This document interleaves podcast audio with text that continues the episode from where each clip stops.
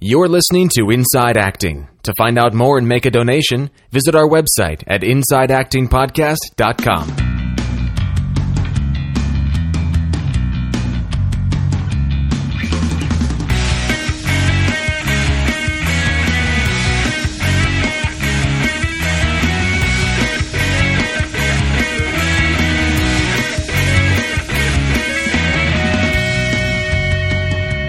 Hello and welcome to episode 104 of Inside Acting. My name is AJ Meyer. And I'm Trevor Algatt. And on this podcast, we interview writers, directors, managers, agents, casting directors, and package it up into some bookends where we talk about stuff and answer questions, and then we put it on the internets and offer it out to listeners the world over, whether they like it or not. Did you just come from doing a play with music by any chance? By any chance, did you? I, I don't you know making what it fun is. of me right now? Something in the air just tells me. Are you making fun of me right now?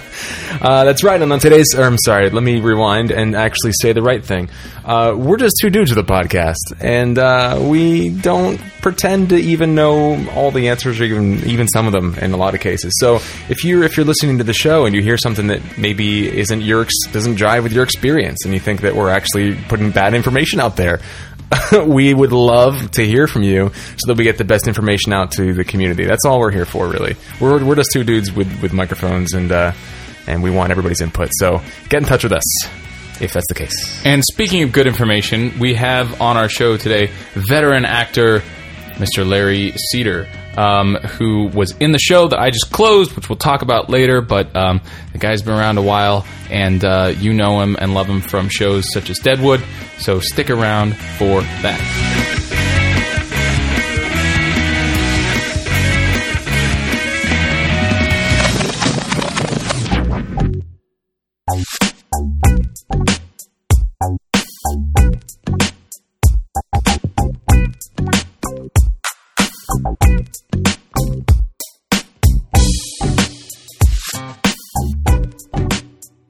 All right. So hey, everybody.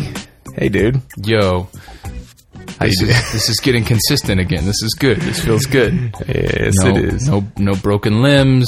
Not well. Not yeah. Not recently.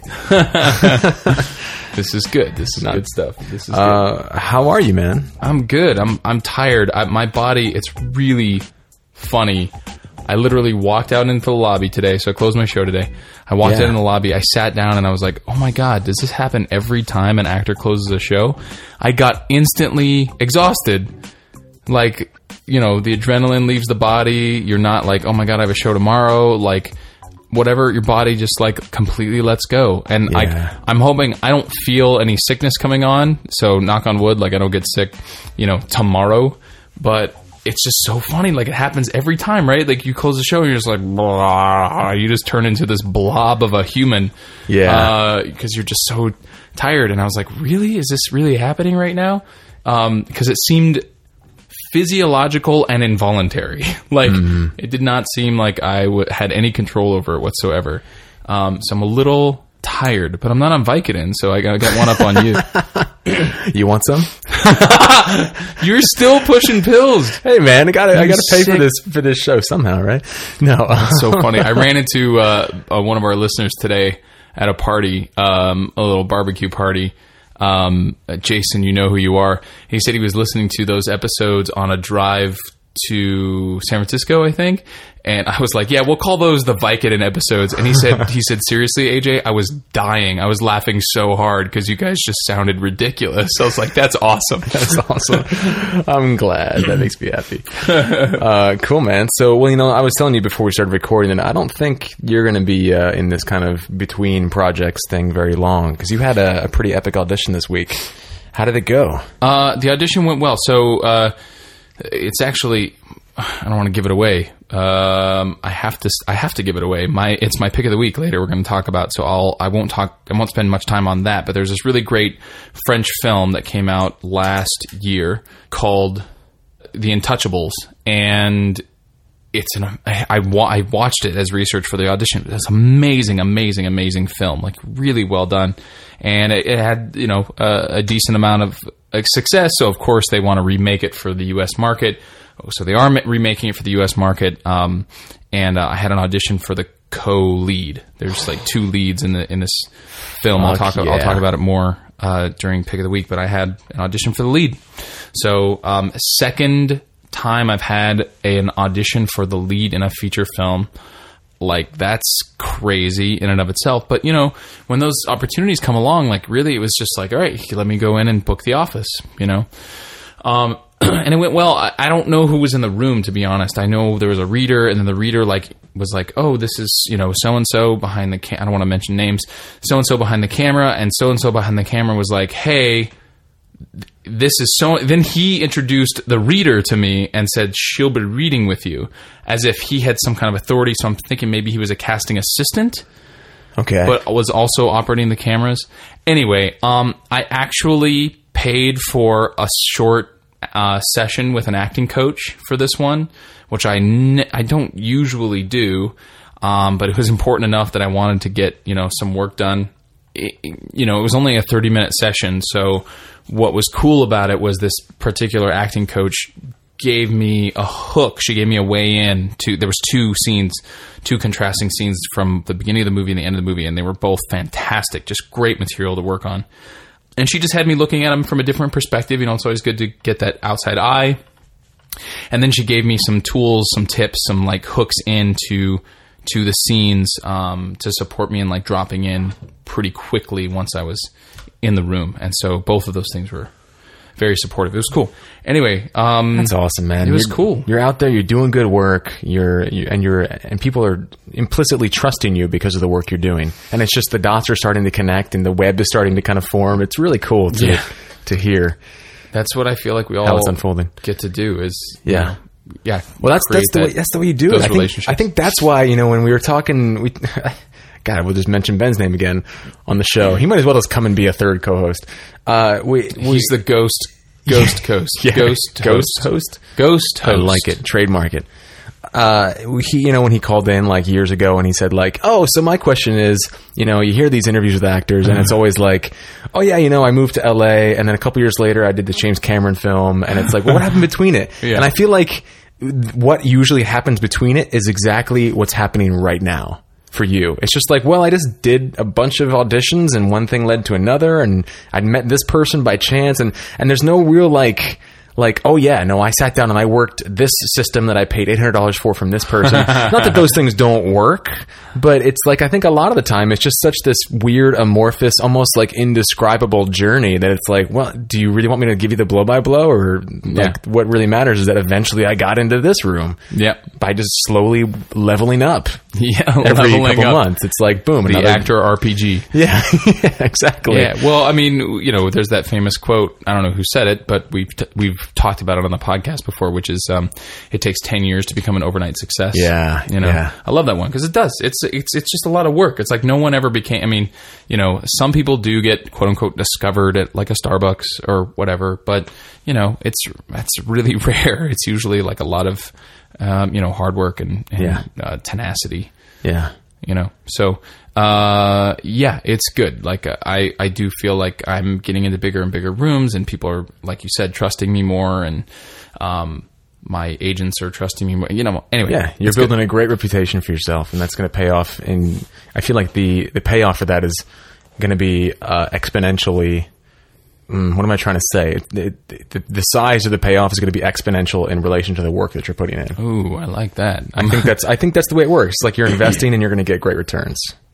what's going on with you brother Uh, I had a, I had a really good week, man. I um. you got a lot of work done this week Yeah, and you know what I think a big piece of it is, and I've known this for years, and it took me years and years to come around to it, and I think we've alluded to it a little bit on the podcast previously, but uh, I finally finished my Mind movie. Have we talked about Mind movies in the podcast? you before? mentioned it once before yes yes Cool. but let, remind our So, listeners so let's talk about. Uh, let's get a little woo woo for people here. Uh, we all know about. woo-woo. It's not woo-woo. It's, It's- not. it's like not. serious shit. It works, It man. just works. We all know about vision boards, right? So years ago, uh, I had went through a nasty breakup, and I was like, you know, rebuilding my life as we do when our hearts get broken. And uh, I made a vision board. I spent like five hours one night, and I just like cut out a bunch of pictures of stuff that I wanted in my life, and threw it on the poster board, threw it up on my wall. didn't really attach any specific goals or action plans to it. I just put the images up on my wall where I would see it every morning and every night, and I just left it there. A year went by, a bunch of things happened, and when I turned around at one point, uh, and I had actually moved, actually had moved in uh, with you at that Yeah, point. I I, pulled that. vision board out and I looked at it. I was like, it was just like the secret, you know, like where the guy pulls the vision board out and he starts crying because the house he just moved into is the house on his vision board. Yeah. It was a lot like that. Like I pulled it out and I was like, oh my God, all of these things in one form or another came into my life in a very prominent way. Wow. They weren't like the ways that I wanted necessarily, but they showed up. Yeah. But since I wasn't specific about like, for instance, if I put like a certain type of car on there, I was in a film with somebody who drove that car and I became really good friends with that person and got a lot of rides from them. But I didn't actually end up owning the car. Oh, So yeah. I wasn't specific about what I wanted. right? But long story short, like it fucking worked for me. Wow. And I, I had a moment where I was like, "Oh my god, they're right! The law of attraction!" uh, you know. So uh, I've and known you started crying. I, I did. I started. I was a puddle on the floor. It was. It was really crazy. Uh, so I um and I you know I read a ton of books about the subconscious and the brain and the way all that stuff works. And I've known for a long time that I'm a very impressionable, kind of sensitive guy. So I was like, you know what, Trev, you really need to like make something like leverage this sensitivity and create something for yourself, put in the time and create something that you can then easily kind of consume to keep these images in your brain. It's like whatever you expose your brain to is basically what's going to come into your world sooner or later, whatever you expose your brain to the most. So uh, I finally finished. It took me like years to just like do this because I think I knew it was something that would help kind of push me towards the successful kind of stuff that I'm looking for. So I had a lot of resistance to it naturally. But I finally finished it this week, and I, I just put a bunch of images and a mind movie. Let me back up. A mind movie is uh, basically a, a, a video version of a vision board. It's pictures that you download from the internet. It's affirmations that you create that state the goals, the things that you want as present tense, the qualities you want, the ways of being that you want as present tense is already existing. And it's music that you pick. So it all goes to a soundtrack to a song that you pick. And you, the idea is you watch it every morning, every night, and it just kind of activates the law of attraction stuff. Uh, I finally did it, and what was so cool about it is that there's a lot of stuff in there about the kind of career I want to have. And I noticed once I had was starting to put major work into the mind movie, investing a couple hours a night into it. The next day, I just started naturally, without even thinking about it, taking the actions that I've been putting off forever kind of naturally get me to the next level in my mm. career. Just a little thing. So like before I knew it, like without any effort almost on my part, I had scheduled new headshots. I had updated, I had created a new website. I had edited my reel. Yes. I had been in touch with my agent. I had created that target list of casting directors. And I looked, I looked back. I was like, whoa, whoa, whoa. Why was this so easy? And it was just, it's just Well, because. and why was it so hard? Like why did why it why did it take so long Exactly. beforehand? Yeah. yeah. So, you know, I mean, this is a long conversation. I've already talked enough about it, but uh, I had a really good week because I'm kind of starting to, I think, program my subconscious a little bit and make these things kind of just kind of put my goals on autopilot, so to speak. uh huh. So you got the reel done. So I got the got- reel done. I got the new photos. I shot with Adam, uh, Emperor Southern from uh, episode like I don't know thirty something, twenty I, something. I. IAP alum. Yeah, and I, I had a really great shoot with him. He was easy. It was fun. Um, he was. I can't recommend shooting with him enough. And inside acting listeners get a discount. Um, so that was that was good. And to kind of wrap this whole thing up, um, I really love the Mind Movies software. I actually bought software from a company called Mind Movies. Oh, It's, interesting. uh, it's mindmovies.com. And they have an affiliate program that you can sign up for. So basically, you sign up and you you put a you, you can basically get a commission for for sales that you make Uh-huh. through their through a special link that they give you. Uh-huh. And uh, and I, I thought about it and I was like, you know what? I have no problem putting that on our website. No problem. Inside Acting on the Inside? Acting website. So if people are interested in learning more about it, maybe even purchasing it, and you can make a mind movie on your own. You don't need this software, but the software makes it really easy. And I got to a point where I was having so much resistance. I was like, I'm just going to spend the money and make this as easy as possible for myself. So uh, if you look at our website now, you'll see a banner for Mind Movies. And um, you just click on it and check it out. And if you buy it through that link, the podcast gets a little kickback. So you Oh, get to, you get to support the podcast and get this awesome software that I think will kind of help you level up in your career and uh, kind of put your goals on autopilot. So it's a win-win. That's the way I see it. Um, so I hope that people will check that out. And Yeah, that's if they're awesome. considering buying it, that they buy it through our link, and that way uh, the podcast gets a, a little extra support, and we can start paying our growing team.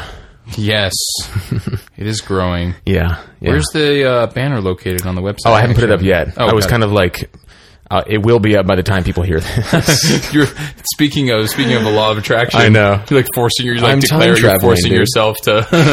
yeah, right. You're like, and there's a banner up there. Oh crap! Now there's a banner up there. Exactly. Exactly. nice, Yeah. nice. Yeah.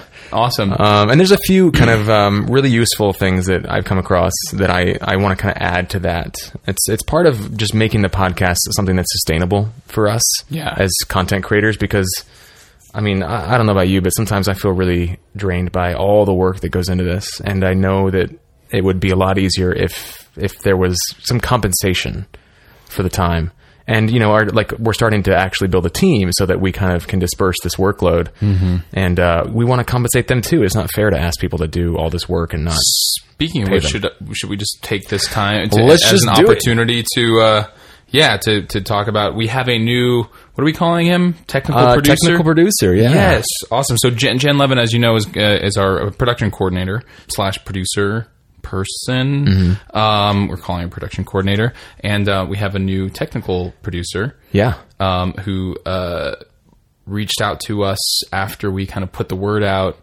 When was that? is when I broke my my wrist arm? and elbow. Yeah, yeah, yeah. yeah, yeah, yeah. So you've talked to him. Do you want to? Do you want to announce it? Sure. I, I um. Well, I mean, I think listeners, most listeners probably know him or know of him. He's very active on the Facebook group. Um, he actually just posted a link to his short film that I watched uh, a year or so ago when he sent us the link for it, and it's really good. Uh, and I shot a, a web series with him recently that he wrote, co-wrote, and is producing. Uh, his name is Cesar Gamino, and I think I'm actually saying that correctly. I'm not trying to be a smartass, but I think that's actually how you say it. I guess the American version would be Cesar Caesar Gamino, but uh, he's a really great guy, man. Um, he's been a patron of the podcast for a long time. Really, always been vocal and supportive. Uh, he was at the live event, and uh, Yeah. he, he reached out several times actually to us when we were kind of calling for a little bit of support. And he said, "I would love to learn more about it and, and support you guys." And uh, I kind of I sent an email this past week with all the details. I was like, "This is what we're expecting, and this is all the work that goes into it." And I was kind of like cringing, waiting for him to be like, "Actually, I don't have time for that." And he just sent back like two words. He's like, "Let's do it," Oh, which I guess is three words, but he was like so in, and I was like, "Great, great." So, uh, you know, it's it's just really good to know that we have that kind of support. And Yeah. man, is it is it going to make this? It's going to allow us to take this podcast to the next level. I, we Yep. have a lot planned for what's next, and now we can finally.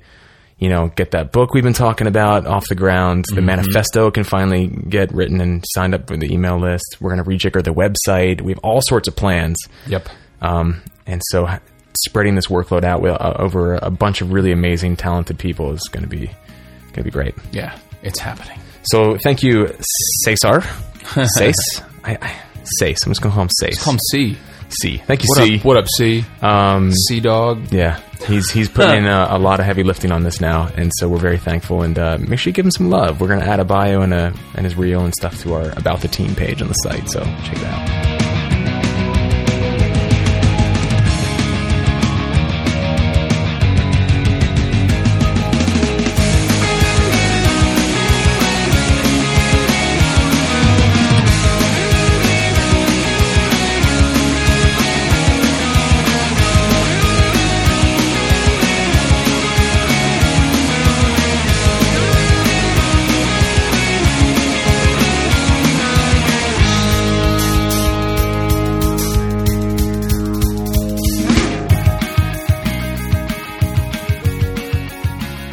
So I saw on your Facebook the video for your P90X Ultimate Comeback Challenge. Oh, You want to talk about that? Yeah, thanks for bringing that up. Uh, uh, so yeah, I think our listeners know that I'm a Beachbody coach. I've mentioned that a few times. Uh, I really believe it's one of the best thrival jobs out there for actors. We actually talked about this last episode. You should I- put a link to that that video uh, in the yeah. show notes of this episode because I think that's like the best explanation. I'll do that. Yeah, Yeah. good call. Yeah. Um, Trevor broke his wrist, wasn't able to work out. He's coming back with a vengeance. yeah, I'm starting That's the uh, summary. I'm starting the P90X Ultimate comeback challenge, and it's going to start on June 3rd. And as a Beachbody coach, um, part of my job is to make sure that people uh, not only get exposed to these products, which I think are the best out there. I really do. That's why I signed up to become a Beachbody coach, but also to make sure that people have like amazing success with them. And I've done a couple challenge groups now, and I've kind of started to figure out what works and what doesn't. And I've got some really exciting things planned for this one. Like we're going to have weekly like fitness and nutrition homework assignments and we're going to have like a little point system that I'm putting together so that like if you post a photo of your workout space you get a certain number of points if you post like a motivational quote you get a certain number of points Nice. to like really encourage people to interact Yeah. and then there's going to be prizes throughout the challenge and at the end there'll be a big prize whoever has the most points you know slash interacts the most and supports the group the most is can win that prize. And you know i'm just really stoked about it man. And i it's kind of a great combination of of empowering people to take kind of really just own their fitness which is something i'm really passionate about. And and also just uh you know um have a lot of fun doing it. This is uh, something I'm really stoked about, and uh, I'm half stoked because I'm to finally get back in shape. It's been two months; I haven't done a thing physically.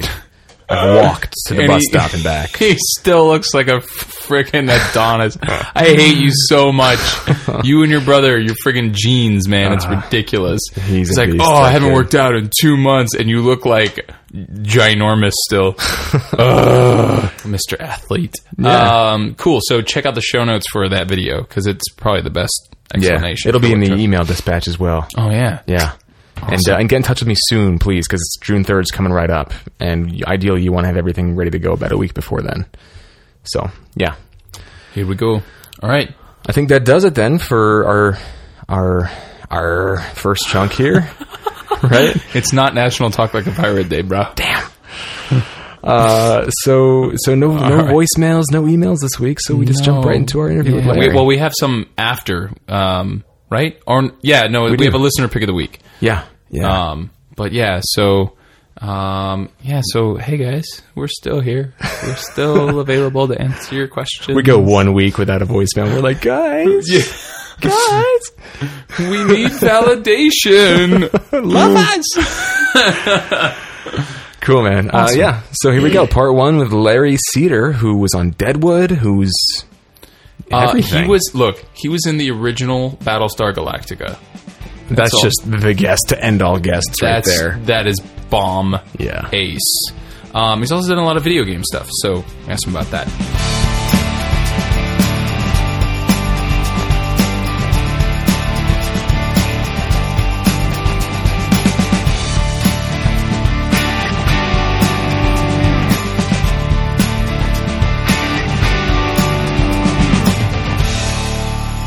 Hey guys, Trev and I are sitting here with veteran actor Larry Cedar. Thank you so much for coming on the show, Larry. It is my pleasure and honor to be here. So uh, I had the pleasure and honor of working with Larry in the show that I just closed, American Misfit, at the Boston Court in Pasadena, and in um, the dressing room between me, you, and uh, what it was a PJ Ochlan. Like we had some really interesting conversations Yes. that uh, stretched all kinds of different topics. But we talked a lot about the industry and. I and in those conversations I realized, man, I would really love to have Larry come on the show because everything we're talking about in this room, like I wish there was a bug in the room recording everything, and then we just put that on the show. you Yeah, know? that was an interesting room. it was. It was a really interesting room. There was like a, such a uh, a breadth and depth of of, Yes. of experiences in there, Yes. and um, Yes. you just you you told some great stories, and I just Yeah. was like, I, we got to get this guy on the show. So thank you so much for being here. It is uh, my pleasure. Uh, it's just weird by sheer number of years. I guess I've become a veteran. I, I don't think of myself as a veteran, and yet I look back and I guess I am. You know? Hey, you've got some 160 plus IMDb credits, Something. many many of which are uh, video game voice characters. So Yes. there's a lot to talk about here: stage, film, television, and and video games. I've been He's doing done- this a long time, That was just one of his characters. Did you did you catch that? and I haven't figured out what else to do with my life. So I guess I'm going to have to keep doing it. You know, it's so, it's so interesting actually you say that because we've had a lot of guests in the show that actually that's more or less their response. They're like, well, it just yeah. kind of kept happening, and then I looked up one day and I was here still. Yeah, it's a crazy business, and there's no Yeah. logic, and there's no reason to be doing it because it makes absolutely no sense. We have we haven't got a a shot in the world. Listen of- up, kids. Of actually making it, and yet here we are continuing to bang our heads against the wall. Yeah. you know. But that's why. See, that's why we have such a good time in the dressing room, right? Because we're all insane, and we get together with everyone. We go like, oh, a bunch of loonies like me. A bunch of crazy. Well, you know what? You like know, me. on the, on that note, though, then we, we usually start just by asking people what it was like, just kind of growing up, and what kind of brought them into this industry. But let me kind of switch up the question a little bit and ask you, just in that context, why are you an actor? Well, the simplest question is because I was born to be. I mean, uh, anyone who is an actor and loves it and is passionate about it, in some part of him knows that that's what he was born to do. That's why they're never happy until or when they're doing it, and that's why they're so miserable if they have to go into another career, and it's why they ache inside when they're waiting for their next opportunity. It's just you're wired that way. I mean, look at look at this. guy. You're an actor, right? Yeah, the yeah. both of you. I mean, you're wired that way. It's like you're only happy if you're doing this crazy thing. Um, I mean, I think I knew it at a very early age. I, I wasn't really, uh, I was heavily discouraged to pursue that career. Um, my uncle was an actor, and my father held him up as an example of all the horrors of the industry. now, in my mind, he was quite successful. Jon Cedar, uh, he's passed away since, but he has a lot of credits. He was a great actor. He's a great guy. But uh, my father kept me from, you know, at arm's length from that life because he said, "Look, he never has money. You know, he's kind of crazy. His his house is always a mess, and he's always running around the country." And I and that sounded good to me, but my Yeah, dad you're, wanted you're to be- describing my life. That's right. now. That's right. Uh, and you know, I was never happier than when I went over to their house. to clean his room. Yeah, I went over to their house and they were all nuts, and I had a great time over there. But my dad, my dad wanted me to be an attorney, so I got into law school, and uh, then at the last minute applied to uh, graduate school in theater uh, on the suggestion of a guy who'd seen me in a one act because I was sneaking in some acting on the side, you know, kind of like a drug, you know. And I got into the acting grad school, and the minute I had the choice, I said, "Well, you know." I don't want to be a lawyer, you know. I have another opportunity here, so that's what happened. And that's Wow. How did you enroll your dad into that? I didn't. I had to actually tell him, uh, you know. But at that point, he, I think he saw the writing on the wall. I'd gotten into law school, and he saw I still wasn't happy. I still looked lost. I didn't know what the hell I wanted to do. I didn't want to be a lawyer. And I came to him and said, "Dad, you know what? I made a decision." And he kind of looked at me and says, "Well, it's your life, you know." And uh, and then the irony is, is that years later, after he retired. Uh, and was sitting on his butt, you know, driving my mom crazy. I got him into commercials, and turns out he's a bigger ham than I ever was No way. he How loves funny. the business and he's made a lot of commercials and he's older now he's slowing down with that but um but yeah so i imagine part of his not wanting me to do it is because he couldn't do it you know i mean just to be perfectly honest i think he was like you know you got to make a living like i did and uh but i think had given the opportunity i think he would have been an actor his whole life too Wow. he was Wow. a contractor is what he was yeah, Yeah. So, so what? So you knew from a young age that this was where you wanted to go. Well, you know, all the signs were there. I was a class clown. You know, I was always, you know, disrupting class, trying to joke around and, and making funny voices and imitating people and getting in trouble for it and all that weird ADD stuff, you know, we freaks of nature do when we don't realize we're destined to, you know, to head towards an industry where we're welcomed with open arms. Oh, you're a freak. Oh, come on in. Do play more with of us. that. Yeah. Yeah. So I mean, that was the that was the greatest feeling in the world when I got into grad school in theater and in the fall started going to the open auditions and started getting cast i went i felt like i'd won the freaking lottery like i'd been the gates of heaven had opened because i'd found my home you know where i belonged and uh, yeah it was just it was the greatest ah, it's the greatest thing in the world i still remember that feeling and um, and college was great and then of course the reality of the business hits you when you come out but you know even that if you really want to do this you just you just ride over that stuff you know you keep going that's all Wow. yeah. Wow. So you studied. You went to undergrad. I went to undergrad. I was uh, first I was pre med, then I was pre law, then I got into law school on a communication studies degree at UCLA, and then I got into uh, Hastings, and then um, then I applied because I was at UCLA and had done a one act, and a guy named Gary Gardner, who I owe my career Hey. to. I owe my career to Gar- him. we know Gary, He's yeah. the greatest. Yeah. He came up to me and said, "You should be acting," and I said, "Well, no, I'm going to law school." And uh, he said, "Well, come audition for the grad program." And I said, ah, "But I didn't do any undergraduate studies." He said, It doesn't matter; they'll love you. So I auditioned and got in, and that was that. I, if that hadn't happened, and I'd gone to law school, I, I don't even know if I would have made it through law school. I don't know what the hell I'd be doing now. I have no idea. It scares the hell out of me. Wow. So only listeners who happen to uh, know the theater program at UCLA know how crazy the connection is uh, here that Larry is talking about that Trevor just mentioned, which is that Gary Gardner is still a professor at UCLA and Yeah. was one of my professors when I went to UCLA. Yeah, and he looks exactly the same too. Yes, he looks yes, he exactly the same. And I've been out of UCLA, oh my God, 35 years, and he looks exactly the same.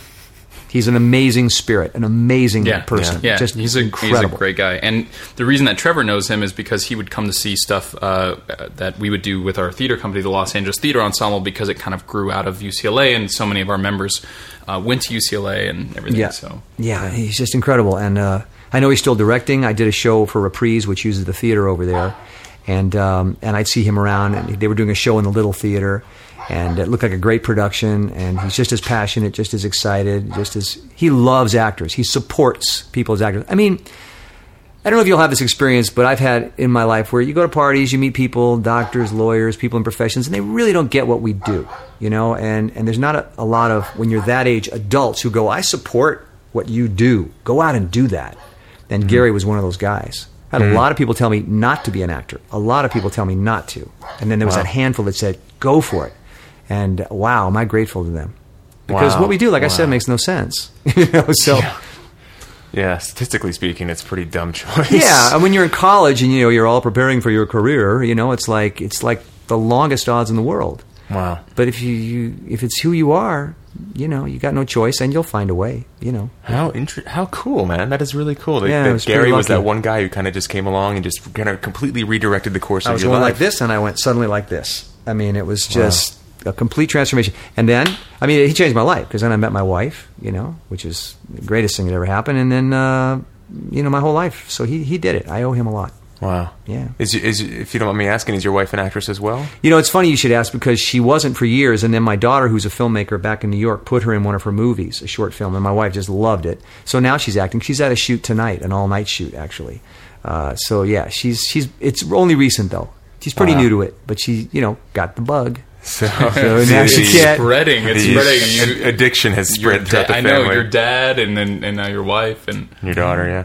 that's hilarious. I encourage anybody. I am the opposite of all those people I grew up with. If anyone says they think they might want to be an actor, I say, do it. I'll tell young people all the time, do it. Do it. Just go. And then if they go, oh, but it's kind of hard, and I go, okay, then you're not cut out for it.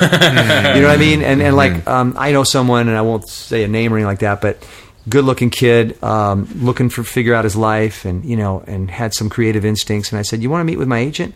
Uh, maybe you could do acting. And my agent met him and said, "You're good looking, young, you seem charismatic. Come on." And he's and they said, "Here's what you got to do. You got to get your pictures made. You got to get into an acting class. You got to do this. You're going to be driving around town on interviews. You got to do this, this, this." And the guy went, "Fuck no, I don't want to do all that shit." And I said, "Oh well." I guess we all know he doesn't want it that bad. He's not wired that way like we are. You know, um, yeah. I mean, uh, it's funny. You know, you just told me uh, that they cast Richard II, and here I am. I'll admit it, 58 years old. You'd think I'd be over that kind of rejection. You know, like not getting something. You know, and like it wouldn't matter. And you know the big bucks they pay out there at the Boston Globe. so you'd think it wouldn't matter that That's I'm sarca- hashtag sarcasm. You'd think it wouldn't matter that I just lost a job that would pay me a hundred bucks a week, but it's I'm just as sad because I I wanted to do that show. I wanted to do a great role, just like we just did this show, and we really were stretched to our limits. That's what I'm looking for every time. I want to be stretched to my limits, and when they say no, we're going to give that torture to someone else, I go, no, torture me. No, I, I actually have a, a, a question for you that might seem a little odd, but um, in The Artist's Way, a book that AJ and I are both a, a big fan of, Right. Uh, Julia Cameron talks about the idea of shadow artists, and basically they're these peop people that want to be actors or filmmakers, but they actually go into an kind of a parallel Yeah. uh, um, career path, like Yeah. a lawyer or something like that. right, happens a lot. Yeah. Wait, would you think that's kind of what you were doing? Well, I know for a fact, had I not been redirected, I, I would have been doing that. I, um, I've met a lot of doctors who wish they were professional musicians. I've met a lot of lawyers, a lot of lawyers who wish they were actors. So, yeah, but like I said, I, I think it would have been a really sad life. I mean, my wife and I talk about this all the time. I, I married a woman who completely supports what I do. I'm very lucky. She never questioned if I was getting enough work or if I was doing the right things. She just loved what I did. And we talk about it all the time. You know, we struggle financially and the frustration and the rejection, but we couldn't be happier. You know, I'd much rather be doing this and struggling hmm. than the hmm. reverse. I know people that have money and they got it all, and I can see that they're missing something, you know. Hmm. Uh, so I wouldn't trade it for anything, and I I wouldn't want to be a shadow actor. I want to be I want to be an actor, you know. Yeah. I mean, this was the thing you said, uh, AJ, about. I said "Do you missed the show because we closed uh, uh, American Misfit last uh, Sunday. He said, oh, you know, n- not really, but I, I miss the people. And I went, bingo. I said, that experience, sharing that, ha- having that bond over this show is very powerful. It's very uh, validating. It's very fulfilling. It's like eating a great meal. It's something about it. You just feel like your soul is being fed. And um, yeah, that's what we're all looking for, right? I mean, God, AJ, you killed yourself in that show. I, I didn't want to talk about it because I didn't want to. But he, he, like you said, the joke was AJ lifted everyone in the show, lifted everyone in the show over his head but me. And I wouldn't have let you because I would have said, "No, you're going to hurt me, man." but uh, you did it, man. You never complained, and and you threw yourself into it because I could see on some level it really was fulfilling for you. I could see it. Yeah, it was fun. Yeah, man. It was fun, and I do and I do miss the miss the cast. Yeah. Um, if not the show, you know. Yeah. it was a challenging show, but you know, like you were just saying, on a on a challenging project like that, it does kind of bring everybody together. So And we really made something of this piece. Whatever it was, we found a common um, understanding. We, we kind of formed our own language. We this is our we made it our own, and I think that was the joy for all of us because I think all of us were kind of like a little confused by the piece, not sure it really worked, but it was our piece, you know. And uh, we went through it every night together, and or four nights a week, four, yeah, and uh, yeah, it's it's a great feeling, great feeling. Cool. Cool. Uh, we gonna say something? I, I was just gonna get back. I don't know what you were gonna get back to. I wanted to know post grad school. Is that what you're gonna say? Yeah, I was gonna ask about your first. Mind meld. I know, seriously. I was gonna ask what, like, after grad school, because I know you you got like a what was it, a Universal Studios fellowship Yeah. or something like that. They used that. to have right? something at UCLA called the Hugh O'Brian Awards. Hugh O'Brian was an actor in the 40s, 50s, 60s. I should know, but I don't. Very good-looking leading man, and he sponsored these act, this acting competition. And they would they would you'd compete to get into it, and they would have four teams. There'd be four scenes. I think it was four. And they would have an industry night to the Freud Playhouse, and they'd invite agents and producers and directors, and it was a kind of a big deal for a while. They would come fill the Freud Playhouse. You'd do these scenes, and they'd award best scene and best actor. Uh, I won Best Actor, and there was a guy from Universal there, and there was an agent there. The agent said, "I want to sign you," and I'm friends with this guy Universal. I'm going to sign you as a client, and then I'm going to put you under contract to Universal. It was one of the last actor contracts they were having. They used to do it a lot, but they did it, and the deal was you'd be kind of owned by them for a year, and they'd try to get you a pilot or something, which I did. Um, not much came of it. Um, truthfully, I'm much more of a uh, kind of an independent uh, contractor type. I didn't like being under contract really, uh, but I did get the pilot and actually called Friends. Oddly enough, not the Friends, but it was a pilot called Friends. But, but but then I started getting work. You know, um, I, I noticed on IMDb that it's just called Pilot. I think. Oh yeah, you saw I think it. they actually didn't call it Friends on purpose. Yeah. Because it might get confused with. yeah, Yeah. Yeah, it was weird, you know. But um, yeah, and then I started doing. The lucky thing for me is I had a very commercial look back then, and I started doing a lot of commercials. That that pretty much allowed me to survive financially. Uh, I wasn't doing voiceovers then, just commercials and TV film. You know. Cool. Yeah. So so post contract with Universal Studios, what what was that journey like? I mean, you said the commercials kind of sustained you, and was it rocky at first, or did stuff just start coming, or what were some some hiccups that you had, or or some unexpected victories? When I think back to the kind of actor I was then, it's I, I don't know how I survived because I really wasn't very good. I um I really I knew how to be funny. That's why I got commercials and stuff. But how to really act, I'd been in acting school, but I blew more auditions. You know, uh, so it was kind of rough in that regard. I got my share of stuff, um, but then I was just by myself. I didn't need much money, so I uh, I lived in a little tiny studio apartment and uh, socked my money away from the commercials. And God, it's just I, that's why I say you talk about the IMDb. I look back and I, I try to remember some of these jobs. they just stumbled from one thing to the next. You know, never really had much of a plan. Just as long as I could be uh, making money and acting. You know. Wow. Yeah. wow. Did you did you ever find yourself doing anything else? Like we have a saying on the podcast, we call them thrival jobs because we don't want we don't want people to associate, you know, that with you know failure because so many people do. It's like, well, if I'm not making money as an actor, I must be failing. It's like, well, no, you're Or I'm just surviving. You know? yeah, or or yeah, we don't want we don't want our listeners to be in like a survival conversation, so we call them thrival jobs. Thrivals. So did you have a Thrivals. thrival job? Yes, I did. Um, I this the, there was this new thing out there called word processing, and when I tell you, What? yes, they used to get a disc. What was that? You remember floppy disks, right? What? I'm kidding. Yes, yes, I You don't remember floppy disks. I'm Do you sorry. remember floppy disks? I'll stop. I'll, no, no, go on. The, the, the, the flo- floppy disks, uh, floppy disks were the big ones. They were like about what is that? Three by like three. three- Yeah, and a half inches, Uh, okay. No, uh, f- uh, Three- 3.5. Three and a quarter was the smaller ones. Uh, five and Yes. a half. Right, yeah, Five it and was a half. Okay, so before five- five, in addition to five and a half, they had, I think they were like 12 inch discs. And you would go and you would take this big freaking disc and you could slide it into this thing and close the latch, right? Yeah. And that's how you word process. So I took a word processing class when I was word processing downtown at some, uh, some law firm. Uh, not for too long, but I was doing some word processing. I worked for a, a lawyer, a personal injury lawyer. That was really fun. Uh, just because those guys are nuts. Um, just on the, they're on the phone all day screaming at insurance companies and stuff.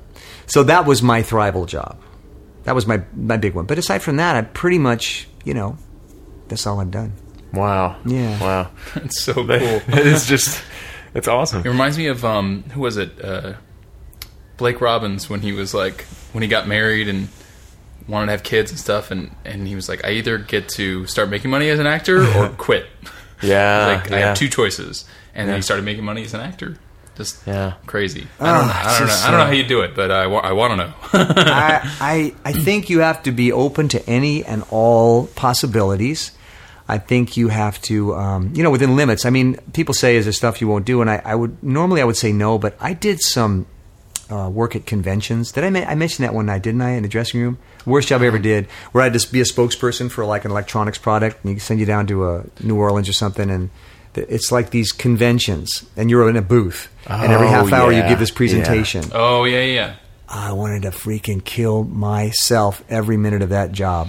I did it twice, and I said, I, I can't do this. I can't because it's you know talk about soul killing jobs, soul killing jobs. I'd rather do anything, any kind of manual labor, anything, as long as it wasn't related to acting. But when you're doing a job that's kind of acting, but it's not really acting, you feel like you're fucking up your system, like you're you're you're crossing your wires, and you'll never be a good actor again because you're using that part of you that wants to do it really act and you're Yeah. bastardizing it into this weird kind of um, you're really selling your soul and it, it hurts so i said i'd never do that again if i get any other kind of job but i wouldn't do anything acting related it was so so commercial you know Right. I, I hate to say it. I never. No one should have attitude. You, we need money. You need to make money. However, you need to survive as an actor, you do. But I do go into certain jobs with a bit of an attitude, and I'm always sorry I do. But I, I really never. I didn't get into this business to sell gum. I didn't get in this business to, you know, to sell insurance. I never wanted to be a salesman. So I, I, ah, it's so hard. But I'll walk onto a commercial set sometimes. God forbid someone's going to hear this, and it's. I really have to just try to you know, be there and happy and positive because I'm making the money. But, um, you know, that's why I always say I didn't go to college to sell things. You know, I studied acting to sell things. I studied to have just to explore interpersonal relationships with people and understand the human spirit. And yeah, we all want to do that. You got to be realistic, though. You know, Yeah. So- Yeah. You know that's why I like voiceovers because you're pretty much anonymous. You're doing it, but it's like no one's ever going to know. You know, mm-hmm. uh, but uh, no, I mean, I, I shouldn't really say what I just said because whatever you have to do to make a living, just do it. Mm-hmm. You know, commercials are great, and uh, even if you become look a spokesperson for some company and you're doing that for two, three years, and you're making a hundred thousand, two hundred thousand bucks a year, do it. Save your money. When you're done, you'll go back and do theater and shit like that. you Yeah, know? yeah. I used to I used to have a problem with commercial auditions too. I used to actually like have a lot of beef with them because I just felt like it wasn't real acting. You Well, know, like it the is, same thing, uh, but it but it isn't. And then I realized, you know, these products. A lot of these products are really useful products that improve people's lives. Yeah. like, if I come at it from that vantage point, Yeah. And here's the I'm thing. doing a service. Here's the thing: we are professional communicators, is what we are. We are uh, we're lucky to have certain gifts uh, of, of speech, of movement, of and a presentation. We know how to s- convey a message. Now, in a commercial, the message just happens to be about this product. So it's one removed from your soul or this other person's soul, but it is still a communication. You're trying to reach people. So in that sense, yeah, you know, yeah, why not? yeah. Uh, I, I want to talk a little bit about uh, Deadwood because Okay. that's that's like the big thing that I've seen you in. And, I, and I saw you in the show, and I was like, God, that guy looks familiar. I was like, I know I've seen him in He stuff. looks like an opium addict. and then and then AJ's like, oh yeah, he's been in everything. And then I was like, I looked up the IMDb and I was like, oh, Deadwood. I, I've only seen the first season, but God, what a great show that is. Tell us a little bit about what it was like to what it was like leading up to that gig, how you got it, and then what it was like working on that set. Uh, Peter Jason. Do you know Peter Jason is in the show? He plays the guy they make sheriff. He wears a little hat and he's kind of like a big blustery guy and he has a mustache. And we end up being kind of Yeah, yeah, partners yeah, in yeah. the show. Okay. Peter's a friend of mine. And about a year before I got the job, he was talking about how he got cast in this pilot for this show called Deadwood. You know, oh, I just got this. It's gonna be a great fucking show, and oh, you know, everybody they're all crazy. And I said, oh, lucky bastard.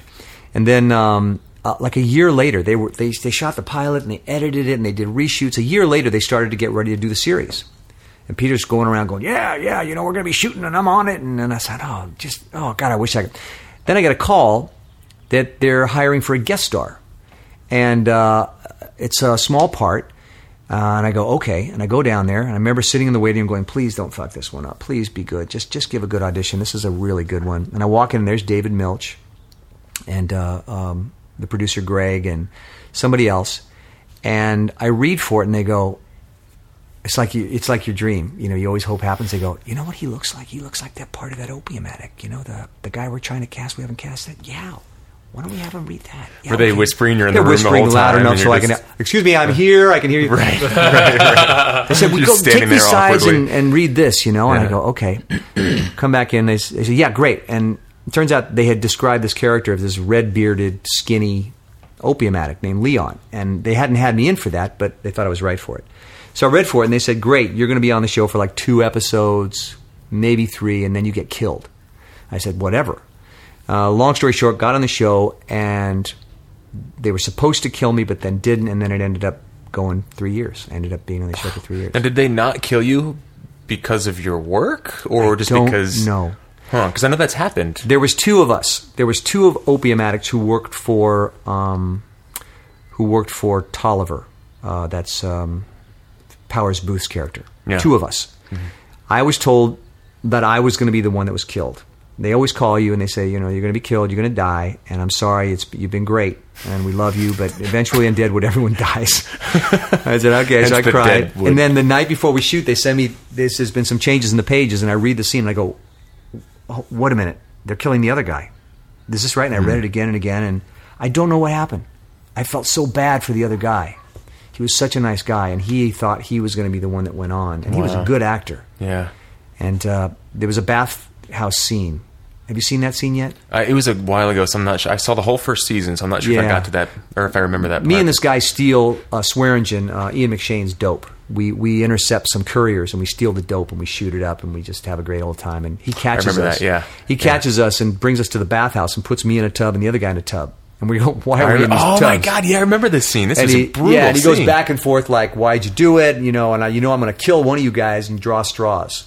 And uh Uh-huh. the other guy draws a short straw and he puts his foot, his boot on his chest and Yeah. downs him. Yeah. So I don't know. It's luck. There's a luckiest. You have to be ready for luck in this business because it can come at any moment. And this is what I always tell myself at my lowest moments: that it seems like shit now, but you never know. Tomorrow somebody could see you and go, "Oh my god, we're looking for a guy who looks just like you." Yeah. So you got to keep positive and be be ready. You can't give up on yourself or the business because uh, this this was total luck. This gig was total luck. I had to come through. I had to do my thing, do a good job. Uh, I had to do my work, but the the opportunity, I have Had no- I had no no idea. idea where it came What from. what do you uh. do to stay ready? What do you, like? What do you do? You do you do? You, I mean, you're obviously we did theater together, but like, what are you what are you doing when you're not when you're in between jobs and and just thinking to yourself, you know, the next job is around the corner. Yeah. I'm gonna get lucky here in the next you know week or day or two or whatever. What are you What are you doing to prepare for that luck to come? Well, that's a great question for anybody in this business because there's more downtime than uptime. And what do you do to keep your mind clear and ready? Like you said, theater is excellent because you're working the angles. You're working with other actors. You're you're working the beats. You're discovering, you know, how to play a scene with another actor and find your, you know, your different actions and things. That, that's just that's a muscle that should always be worked. So theater's great. I this is my personal opinion now. Every actor is different. I took class for a long time. I don't so much anymore now. Class is excellent too. I read a lot. I meditate a lot. Um, and um, but the, I mean seriously, that's kind of it. As far as acting preparation, I read, I meditate, I do plays. uh, anything that approximates the acting experience. Reading from an intellectual point of view, you always want to be. You're very smart. I, I know you're smart. You always want to be a person. You think about some of your favorite actors. Look at James Woods, one of the smartest people in the world. You look at some of these guys; they're sharp, they're smart, they're aware, very they're they're very aware of what the world's about. So that means either news or fiction. Just keep your mind sharp, you know. Uh, and then meditation because it's just a way of finding, you know, just staying close to who you are and understanding how you operate for yourself. You know, but that's just personal. That's just me. Well, that jives, that jives with a kind of, kind of almost like an inside acting philosophy that we've developed over the past like do- couple dozen episodes. Is it? I think it started with Mark Atterbury when he said, uh, he's a previous guest, and he said, "Good acting is autobiography." Yeah. And that kind of started this whole chain of conversations where we just kind of started to realize, or at least I started to realize. Um, and I say that because you may have already been there, not because I feel like you missed the boat or something. but Son of a but bitch. I, I started to really kind of come around to like, wow, you know, it's like there's a difference between to being between just being genuine and having an experience with somebody in the context of a script mm-hmm. and acting, you know, mm-hmm. quote air quotes acting. And then I realized, wow, I've been going about this thing all wrong. Mm. Like what what really like when you say like meditating and reading is is is sharp. I mean that actually, that actually echoes what uh, Larry Moss teaches as well. He always talks about how actors should be reading and just time. being in tune with themselves and who they are and at, at peace with that. Yeah, that's when you say at peace. That's really crucial. That you, Yeah. it's crucial that you understand your mechanism. You know, we all come from some kind of history that made us who we are, and uh, that can create uh, negative uh, behaviors that you can't control. It can create positive. It makes you who you are. Your whole package is full of negative and positive behaviors that you spend your whole life trying to understand and deal with.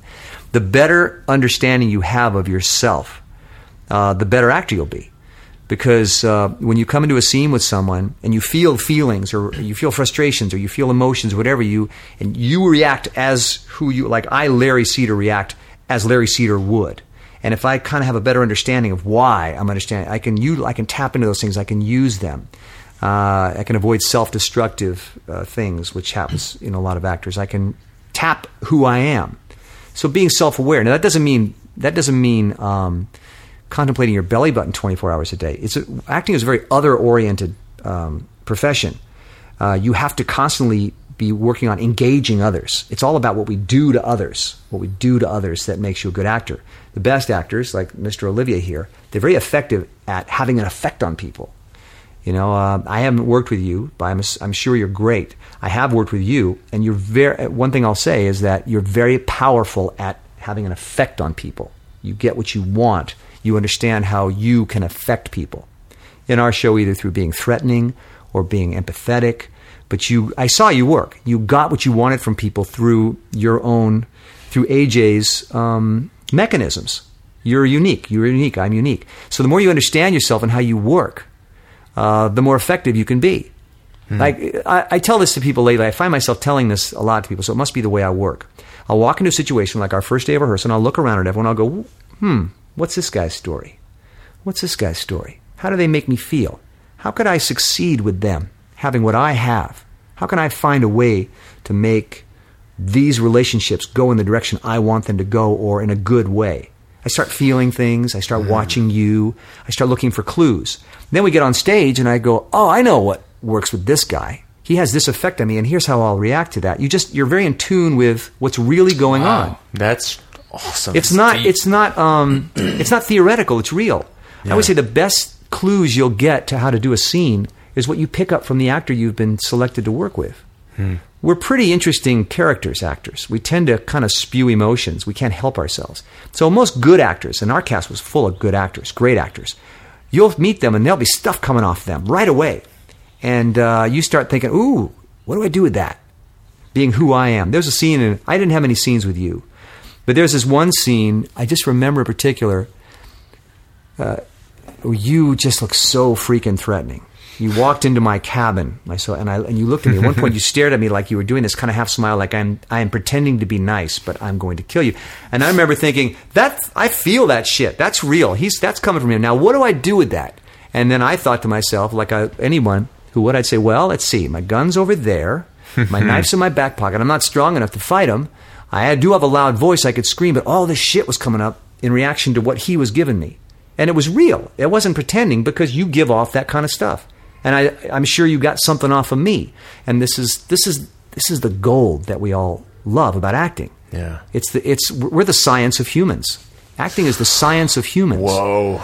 It is. It We need to trademark that. No, I mean it is. I mean, and and you know, I think that's why a lot of you know two kinds of people get into acting: either really bright, intellectually curious people who are fascinated by that, or really emotionally passion passionate people can't help themselves.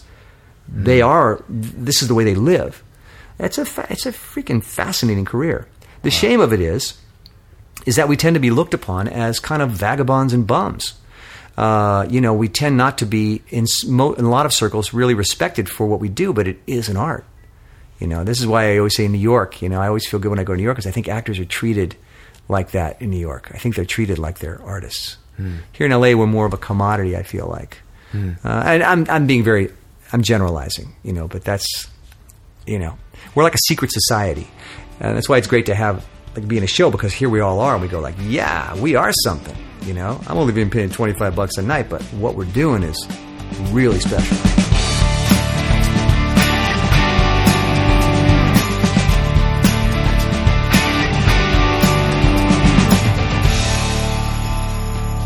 Hey guys, welcome back. Hope you enjoyed that first part with Larry Cedar.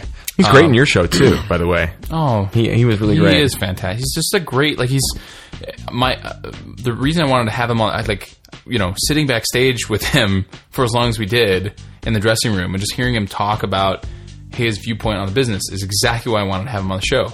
He's so like laid back and like whatever you know. It really it's not it's it's not like a job like he hates it, but it's like it's his job. Like this is what I do for you know for you know what I mean. I don't know. Pick of the so uh, pick of the my week, pick of the week. my my my pick of the week. My pick of the week. Uh, what is my pick of the week? Oh, so my pick of the week. we, uh, we almost fought over this one. we guys. well, I think we did actually after we saw it. because we went to see it together. It was Yeah. a ma- it was a mandated mandate. It was a mandated mandate. Last week, after we recorded the episode, AJ and I went to go see Iron Man 3 in 3D. am Iron Man. and uh, it was just so much freaking fun, man. I, you know, I loved the first Iron Man movie. Was not a huge fan of the second, so was kind of expecting this third one to be a little bit more fluff and a little bit less awesome. And uh, I'm so glad to say I was so wrong. This was a, I haven't seen the Avengers, so disclaimer: have not seen the Avengers yet, but I think this is probably the best superhero movie I've ever seen. what? Yeah, Okay, I Yeah. okay. I'm gonna fight you on this. I think it was the possibly the most fun superhero movie I've ever seen. But Uh-huh. I, I like how you're fighting me on my opinion. I think. hang on, hang on. okay, okay. I think the best. I'm gonna have to go and I'm gonna have to say that I think the best, or at least better than Iron Man three, really, um, is the Dark Knight. oh, I haven't seen it yet. The, Wait. the, the last one, No, the second one. Oh, with Heath- with Heath the- Ledger? okay, the Dark Knight. Yeah, with Heath Ledger. The Dark Knight Rises. The Dark Knight Rises was a good movie. It was a lot of fun. It was definitely the third movie in a trilogy because it was so epic.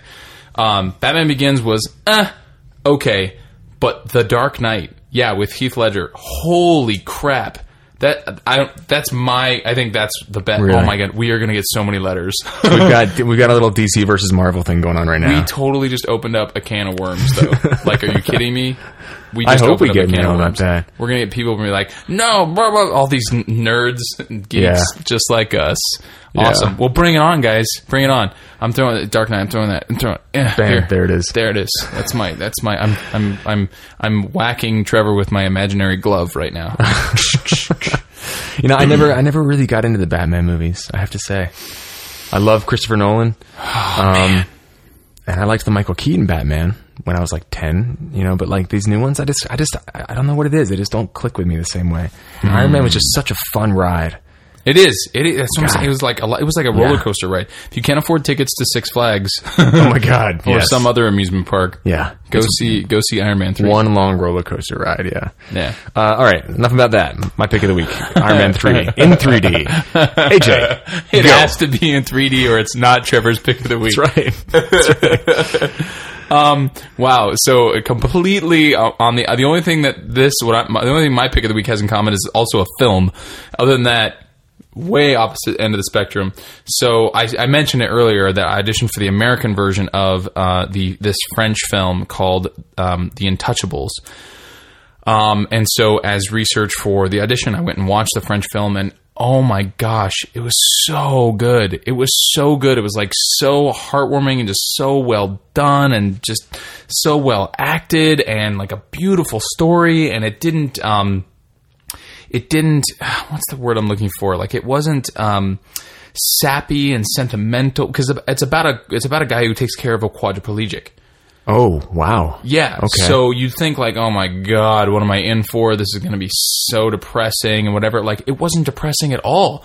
It was totally uplifting and fun and funny and like so well. Like I said, so well acted. Um, and uh, you know, it, it made a it made a star of this guy. Um, this guy Omar Sy uh, was his first like big feature film. Uh, this this French actor, and he's done stuff since. Um, but oh man, just such an amazing, amazing film. Uh, I would recommend it to a- anyone. I think Wow. anyone can get uh, uh, not only entertainment but v- other value uh, from from that movie as well. So is it on Netflix or? Uh, You know, it's not. I don't think I watched it at a friend's house on demand. On demand. Okay, so probably on iTunes or something. So if people it have Apple might TVs. be on or- iTunes. Uh, I haven't checked, but um, you know, I don't. However, you have to do it. Go out to a Redbox. Go to your local, you know.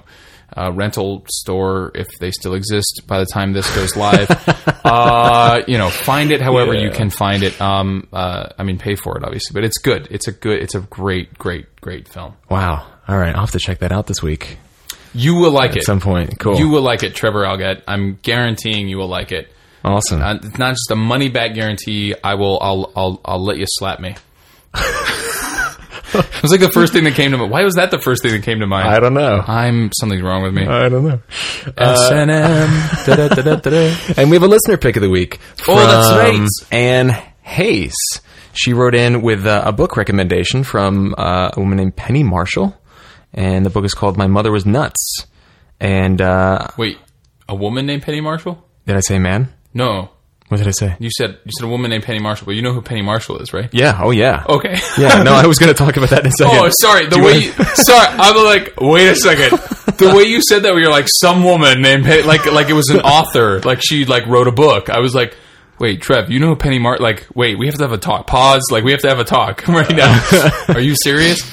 Yeah. Um. Okay. Sorry. Keep No, go going. for, no, you go for it. No, you, no, no. You probably know more about her than I do. No, no, it's fine. I know she's like a Hollywood icon, but Yes, I just wanted to make sure. Yeah, Yeah. yeah, yeah, yeah. Yeah, so- Penny Marshall, Garry Marshall. Anyway, go ahead. Yeah. No, no, go so, ahead. so Anne, Anne said it's just a really, really great read to hear about. It's kind of a, a memoir slash Well, she said autobiography. she recommended listening to it uh, on audiobook. On audiobook, Right. Because I guess Penny does her own. You know, she reads it, and she said it was like really funny and heartwarming, and she even got a little teary eyed at the end. So, um, uh, she yeah. So I guess her pick of the week isn't even necessarily just the book; it's the audio version of yeah, yeah. She said no. It's, it's it's like a no. I was just looking while AJ was talking.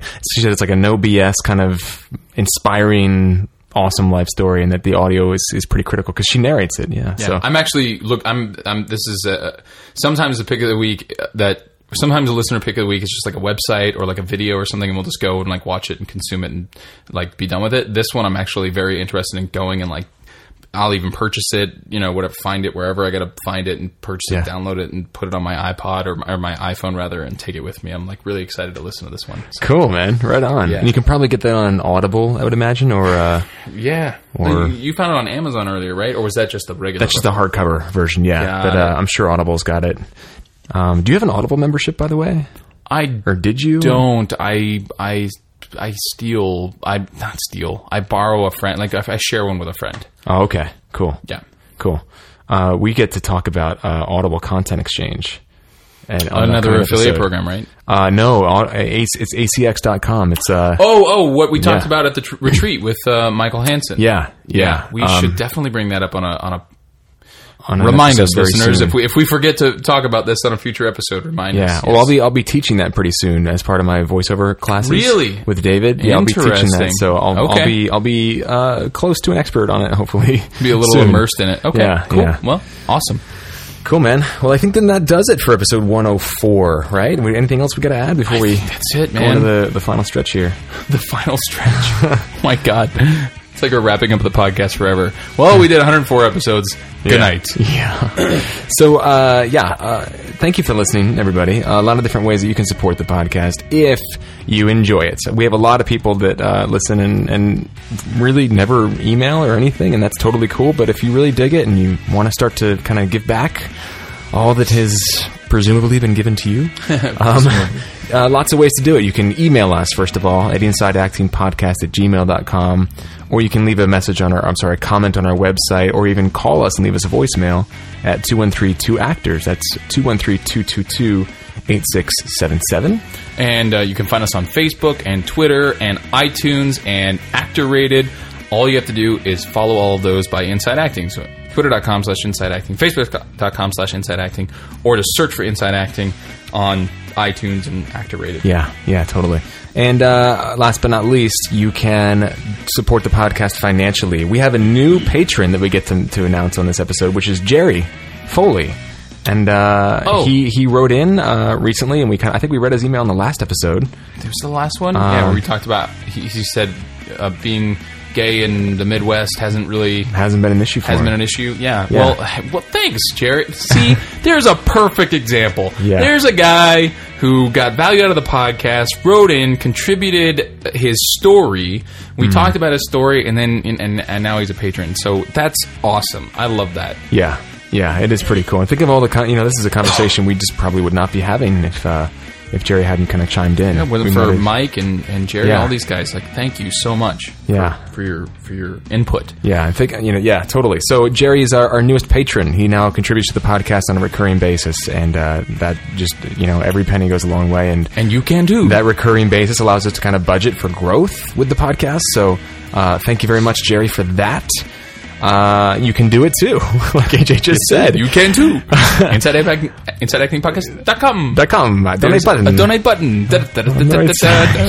You're a Mario character. All of a sudden. uh, donate button on the right hand side. You can donate in a lump sum, a one time lump sum, any amount that you'd like, or you can become a patron, in which in which you get uh, your headshot and a little blurb with links to your websites and social media profiles on our website, with many other perks in the pipeline. So. Consider jumping on now and becoming a patron because uh, it may be pretty sweet in a little while. Hint, hint, wink, wink. Yeah, nudge, lay- nudge. Laying that on there thick there, brother. I don't know if anybody picked up on that, but yeah. Uh, so I think that does it then, right? For uh, I can't think of anything else. yeah. So for our uh, production coordinator Jen, our technical producer Cesar Gamino, uh, and uh, co-host and producer myself Trevor Algatt, and I'm AJ Meyer. We'll see you next week. That was pretty awesome. It's a team now, we're man. trying a new it's a team. yeah. It's like it's like uh it's like on the radio when they announce all the producers and stuff at the end of a we show. get to I start get- doing that. I get it. I get it. Uh, yeah, I'm AJ Meyer. We'll see you next week. And in the meantime, don't slap your co-host.